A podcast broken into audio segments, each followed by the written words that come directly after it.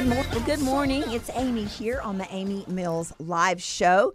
Super excited to have all of you listening this morning, and maybe you're snatching up the podcast. So, um, if you do that, you can find it at amymillslive.com. We actually podcast all of our shows here that we do on the bridge on Saturday mornings at 9 a.m. and Sunday mornings at 9:30.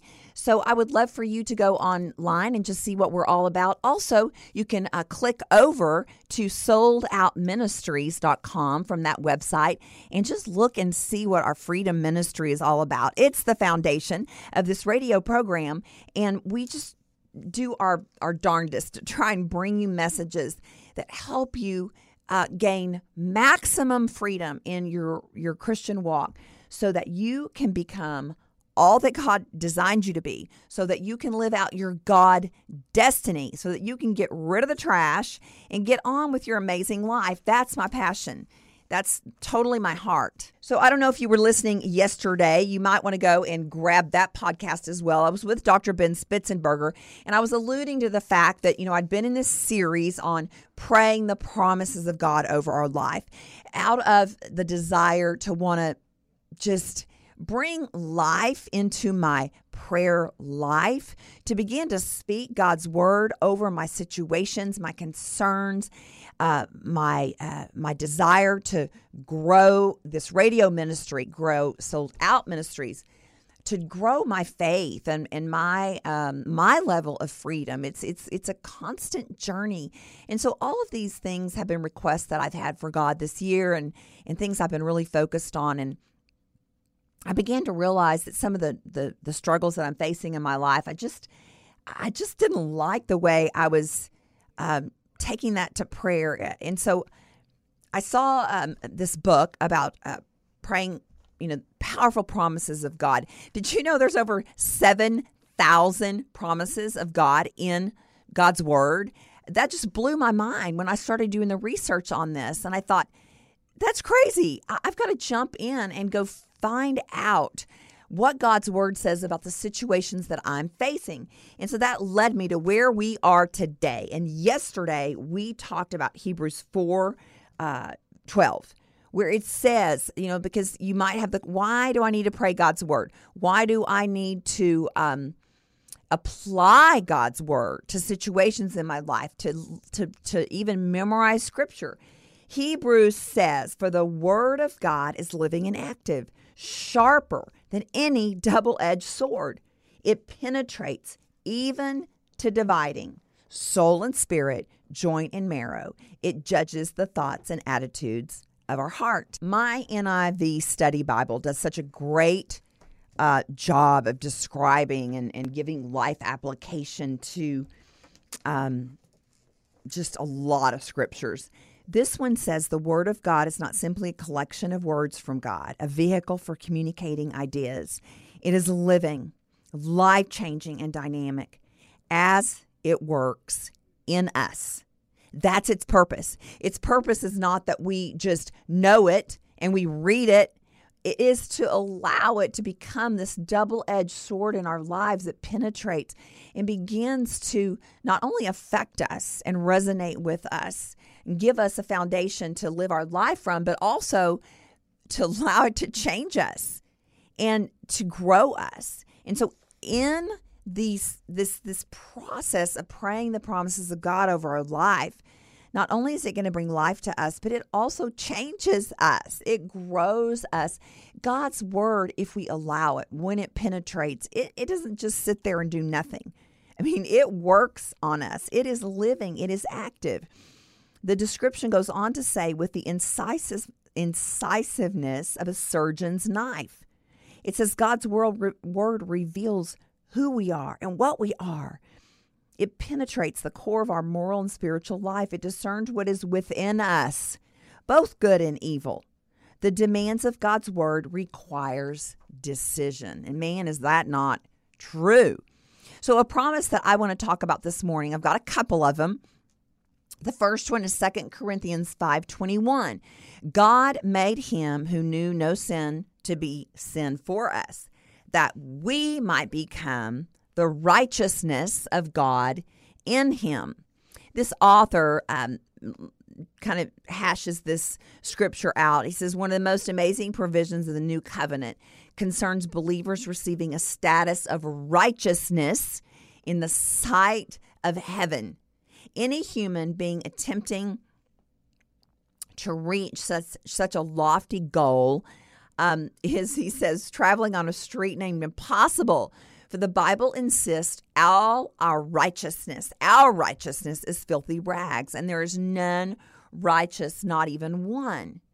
So let me explain what this means. After the fall, the nature of man, infected with the disease of sin, was in really a hopeless condition, uh, corrupt, and incorruptibly ill. And then he says, then it happened. The Son of God offered himself as a sacrifice on that cross. He absorbed all the sin and its resulting judgment. And so Hebrews says, so that he, by the grace of God, should experience death for everyone. And what happened next is completely supernatural. It's miraculous. So our main scripture, 2 Corinthians 5:21 describes the spiritual transfer. Here it is. That resulted from this. That's when it says, it goes on to say, God made him who knew no sin to be sin for us, that we might become the righteousness of God. So, the righteousness of God, that, that's a pretty powerful statement. I mean, how could this be? That would be the pinnacle of perfection. A righteousness equal to God? No human being could ever achieve such a status by self effort. So it would be futile to try it, yet it is freely given to those who believe. Romans even says, For if by one man's trespass death reigned through him, then how much more will those who receive abundance of grace and the gift of righteousness reign in life through the one Christ? So, in this wonderful era, righteousness comes as a gift. When we receive Jesus, guys, we receive a new spirit. And this regenerated spirit is also called the new man. And there's scriptures to back all of this up. So, in other words, being newly created, our new nature is infused with the very nature of God. I mean, it's crazy, right? This results in an inborn desire to walk in righteousness. However, if a saved person fails, this status is not irretrievably lost. All right, I'm going to leave it there. When I come back, I want to finish this thought process and um, kind of just round out what this author is trying, what point he's trying to get across to us about um, becoming the righteousness of God.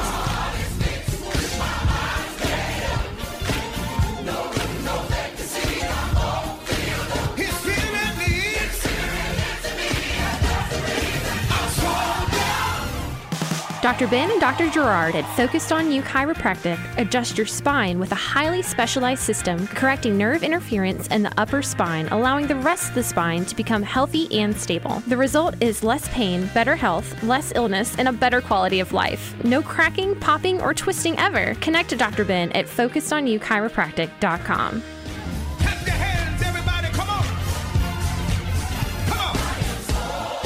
Welcome back. It's Amy here on the Amy Mills Live Show. Thank you for joining me every Sunday morning at 9:30.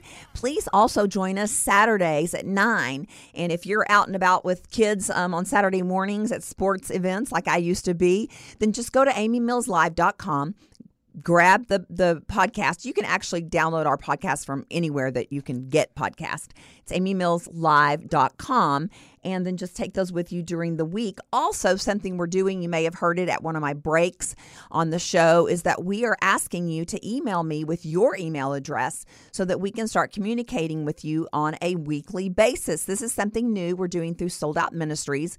We're going to just try to start giving these life giving um, little, you know, I, I, don't know, it's kind of like, you know, a, a one minute devotion, if you will, and just trying to keep you lifted up as you have to go face this crazy world every week and remind you that you can live sold out and free. Amen. Um, yeah, it takes. Um, your mind and your will and your emotions focused on the one who can get you through life uh, with joy and peace and happiness and fruitfulness. So send me an email, amy at souledoutministries.com. Souled Out Ministries is like your soul, S O U. So it's S O U. L E D, souled out ministries. All right, let me jump back into this. I want to finish this thought process about one of the promises um, of God's word is that we are the righteousness of God. And as this author has gone on to talk about, that's that's a pretty big statement, right? I mean, the righteousness of God. So he's talking about once we receive salvation, when we receive Christ in our heart, we not only are getting a new spirit, there's a new man, and we are being transformed, but there's an exchange that happens. Um, so he says, this author says, in other words, being newly created, right? Our new nature is infused with the very nature of God. That results in an inborn desire to walk in righteousness. So now we have this desire and passion in our heart.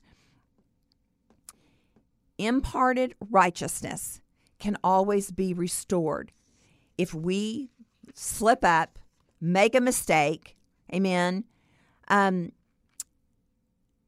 if a child of God approaches the Father with humility, repentance, love, and faith, Romans 10:10 10, 10 says, "For with the heart one believes unto righteousness." So this whole commentary is about us receiving, us activating this righteousness of God. There is a grand exchange. The perfect way of illustrating this grand and miraculous exchange um, for this author, he gives a story, and he said it happens about six months after he and his wife got married. And he's this is a follow me on this because it's it, the ending of it's really good. He says they were uh, okay. So they currently lived in a really small one story cinder block rental home. He said it was about 900 square feet. He was really old, and he said literally it was splitting at the seams. All four corners of the house had uh, major cracks, foundation problems, roof problems.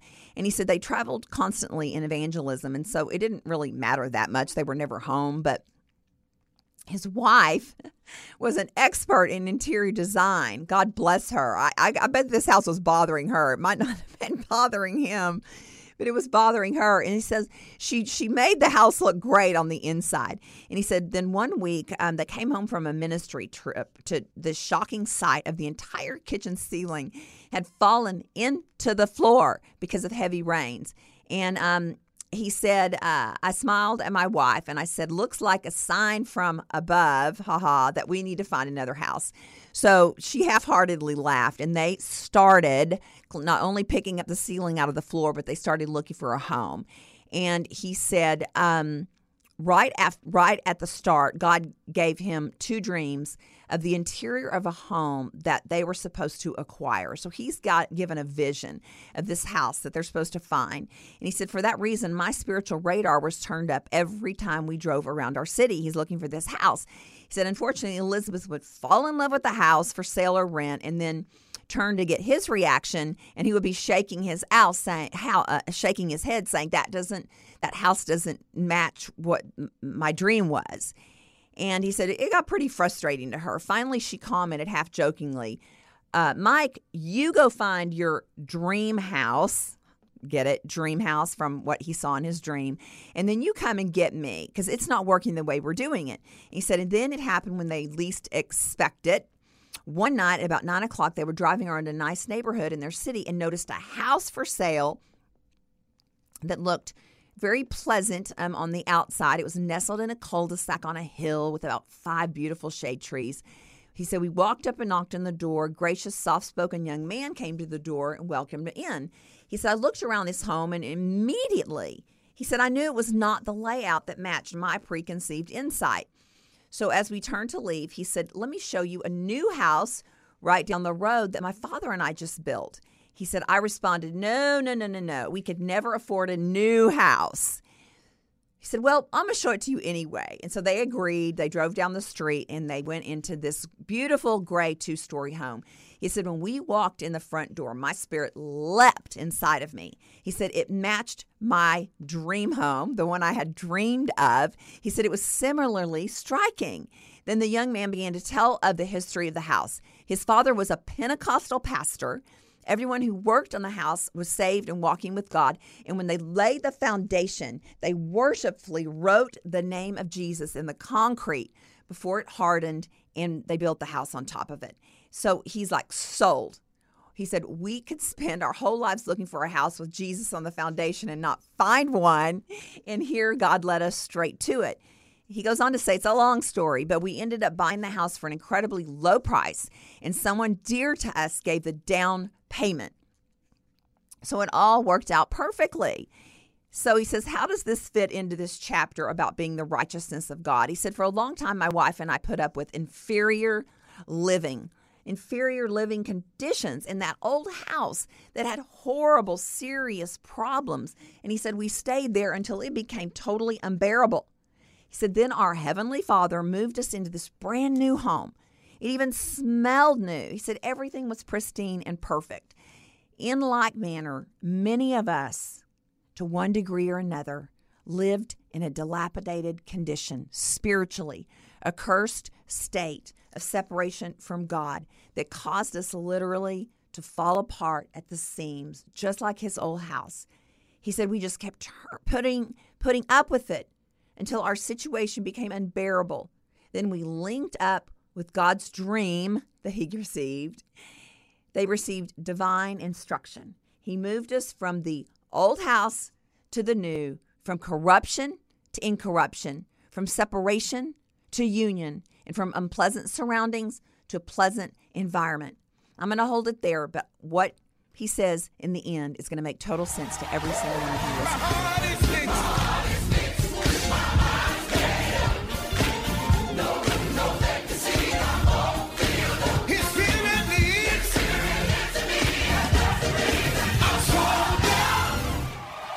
Hey there, guys, it's Amy. I just wanted to take a quick break and talk to you about some communication that we are going to start sending out to um, all the folks who not only follow this show, Amy Mills Live, but also the folks that follow Souled Out Ministries, which is the ministry that I founded back in 2009 out of my freedom experience.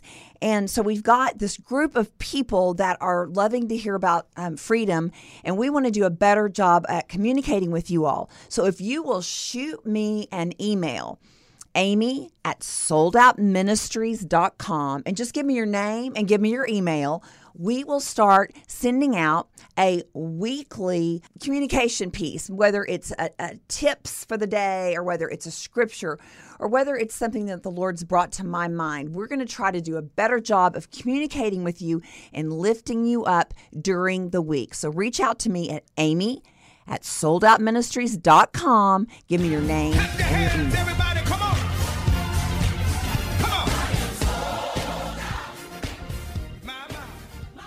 Welcome, back. welcome back. It's Amy here. Thanks for joining me. You're listening to Amy Mills Live here every Sunday morning at 9:30. Check out all of our podcasts at amymillslive.com. So I'm here this morning just giving you a download about why we pray the promises of God. And I am reading um, out of a little book I found that is talking about becoming the righteousness of God, one of God's promises to us. So I'm going to keep this story going uh, about this house that the author lived in, falling apart at the seams. God gives them a dream. They find the dream house, and he's talking about the similarities of our life and our living conditions and how long we put up with it until finally God has to shake us up a little bit and um, I mean, start to give us a divine vision about what He really has for our life. The author is saying he moved us from that old house to a new house, just like this author's months of unfruitful house hunting.